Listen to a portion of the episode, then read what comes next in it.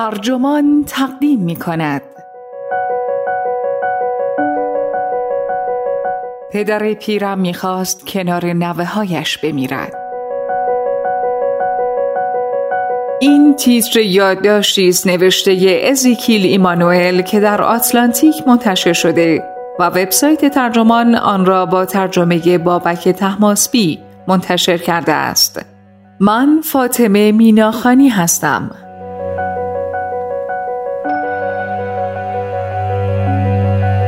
سالهای آخر زندگی سالمندان عمدتا با بیماری همراه است.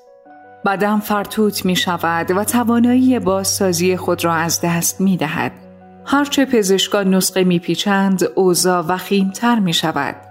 بستری شدن در بیمارستان هم می شود قوز بالای قوز. پیر بیچاره فقط باید رنجهای بیشتری تحمل کند. دیوارهای بیروح، سرمهای مزاحم، صدای دستگاه ها و البته قیافه رنجور هزاران بیمار دیگر. ازیکیل ایمانوئل که خودش هم پزشک است توضیح می دهد که چرا پدر 92 سالش ترجیح داد روزهای آخر زندگی را در کنار نوه هایش سپری کند نه روی تخت بیمارستان.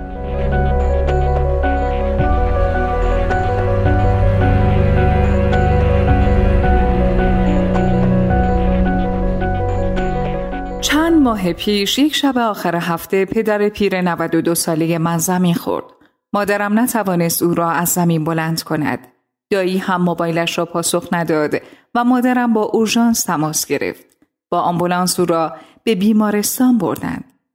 پزشک اورژانس سیتی اسکن تجویز کرد. نقطه ای در عکس سیتی اسکن پزشک را نگران کرد و یک MRI هم نسخه کرد که نشان می‌داد توموری به شکل گلابی و به همان اندازه در بخش پیشانی مغز پدر جا خوش کرده است. در این حال عکس رادیوگرافی از سینه پدرم باعث شک پزشک به بیماری ذات‌الریه شد.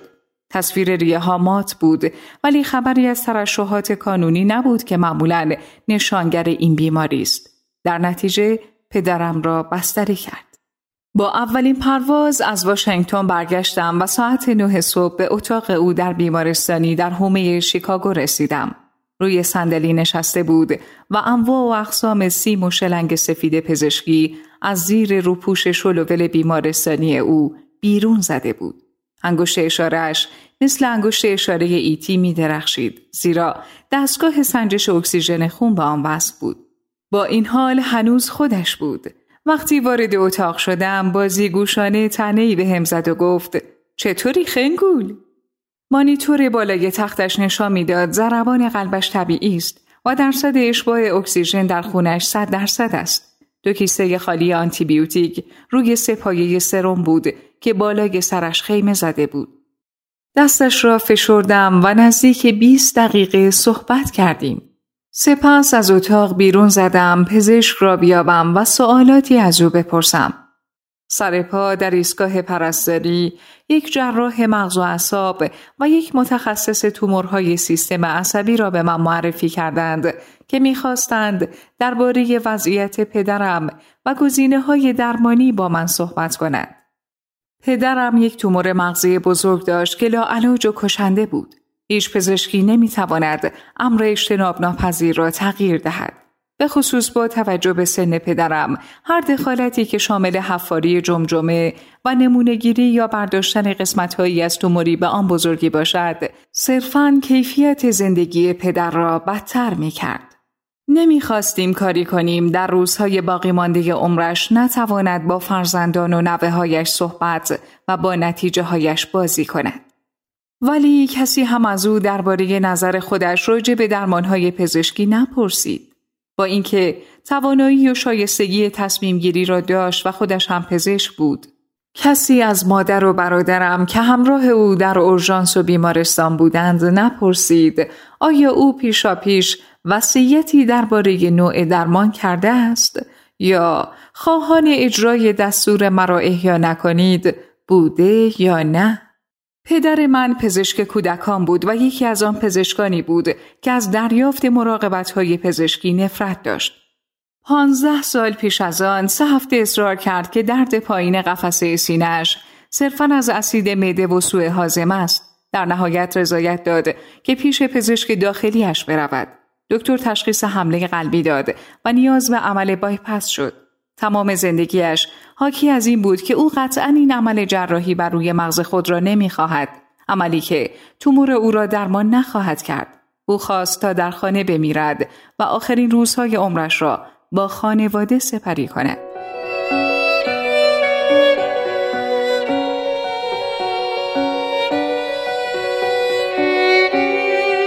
از عواسط دهه 80 میلادی کوشیدم تا این نوع مراقبت آخر عمر را ممکن سازم.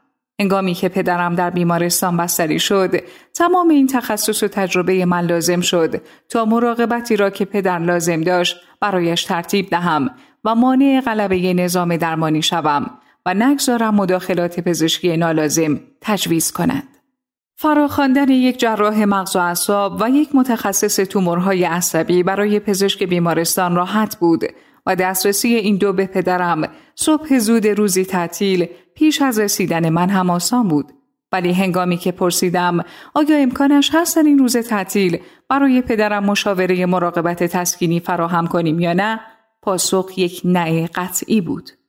فقط شماره تلفن بخش مشاوره مراقبت تسکینی بیمارستان را داشتیم که آن هم صرفا در روزهای کاری و طی ساعات اداری پاسخگو بود تا برای زمانی در آینده وقت مشاوره بدهد.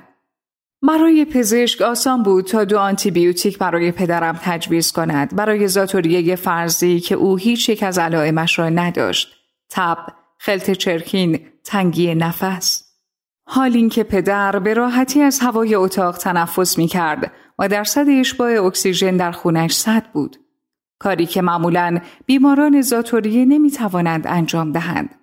ولی برای همان پزشک غیر ممکن بود تجویز مراقبت در خانه انجام دهد تا کسی به پدرم در حمام کمک کند او را دستشویی ببرد و بیاورد و وقتی می‌خواهد به اتاق نشیمن و آشپزخانه در طبقه پایین برود او را در راه پله همراهی کند.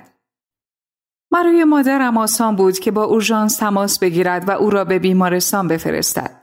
ولی اگر پدرم دوباره زمین بخورد هیچ شماره ای مثل اورژانس نیست تا برای دسترسی به خدماتی نه در سطح آمبولانس و کادر تعلیم دیده بلکه ساده تر با آن تماس بگیرد. بستری دوباره پدرم و حتی فرستادن او به بخش مراقبت های ویژه برای پزشک اورژانس آسان خواهد بود. ولی کسی پیشنهاد نکرد که پدر و مادرم مراقبت های بهداشت روانی دریافت کنند یا به دیدن مشاور سوگ بروند تا با بیماری جدید و لاعلاج پدر کنار بیایند. بیمارستان جایی نبود که پدرم روزهای آخرش را در آن بگذراند. برای کاستن از شتاب نظام پزشکی در آب بستنهایش با مداخلات پرهزینه تر و نالازمتر و ناخواسته تر و برای فهماندن به کادر پزشکی که وقتی می‌گوییم نه یعنی نه دستگاه سنجش اکسیژن را از انگشتش جدا کردم مانیتور قلب را قطع کردم پا فشردم تا پرستار سرم ها را در بیاورد و از پزشک خواستم تا هرچه سریعتر پدرم را مرخص کند بیمارستان هیچ حمایتی برای یاری رساندن به پدر در خانه انجام نداد. فقط پیشنهاد دادند با یک مؤسسه خدمات نگهداری از بیمار در منزل تماس بگیریم. جالب این که بهیاری که پدر را به خارج بیمارستان منتقل می کرد بی آنکه بپرسیم گفت کسی را می شناسد که خدمات مراقبت از بیمار ارائه می دهد. به واسطه پرستار سابق پدر و یکی از آشنایان او در نهایت چند نفر را استخدام کردیم. مهاجرانی فیلیپینی که همگی مستعد و مهربان و البته با هم قم بودند و توانایی انجام این کار را داشتند.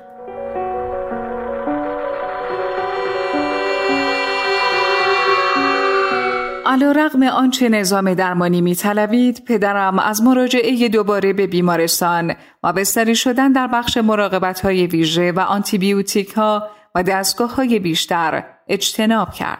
آخرین روزهای عمرش را در خانه گذراند و فرصت کرد با همه خداحافظی کند.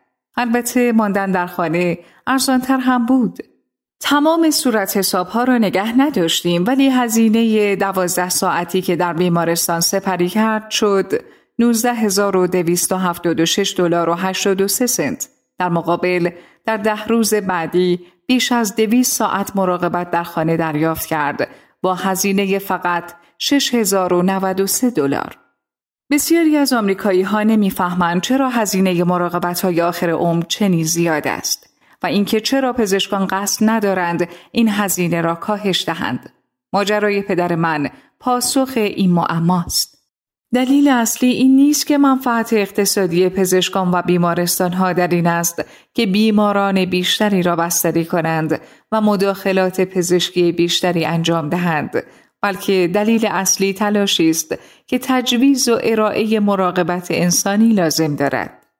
برای ارائه دهندگان مراقبت های پزشکی نوشتن آزمایش و ارجاع و تجویز آنتیبیوتیک آسانتر است از گوش سپردن و تشخیص نیازهای خاص آدمی که روبرویشان نشسته است. برای نظام درمانی به خط کردن انواع و اقسام مداخلات پرهزینه اسکن امارای، بستری، جراحی مغز و اعصاب، شیمی درمانی و از این قبیل آسان است. ولی اگر هم ناممکن نباشد بسیار دشوارتر خواهد بود پذیرش امر اجتناب ناپذیر و ارائه مدیریت علائم بیماری و مشاوره سوگ و مراقبت در خانه برای بیماران و خانواده هایشان. تا زمانی که نظام درمانی نگاه همه جانبه به بیمار و ارائه تمام مراقبت های انسانی را در دستور کار قرار ندهد. تا جایی که روال کار شود و با یک دستور پزشک شبانه روز و هفت روز هفته در دسترس باشد مانند شیمی درمانی یا امارای آمریکایی ها قادر نخواهند بود بالاخره مراقبت های آخر عمر را تغییر داده و هزینه آن را کاهش دهند. ابتلا به بیماری لاعلاج و مرگبار ذاتا ضربه روحی برای بیماران و خانواده هایشان است. تجربه پدر من در گذراندن آخرین روزهای عمرش در خانه باید به شکل معیار این نوع مراقبت پزشکی تبدیل شود. البته نه صرفا برای بیمارانی که پسر سمجشان درس پزشکی خوانده و می‌داند چگونه باید با پزشکان صحبت کند چگونه دستگاه مانیتور قلبی را خاموش کند و مصرانه جلوی مداخلاتی را بگیرد که نظام درمانی ما شدیداً مایل به تجویز آنهاست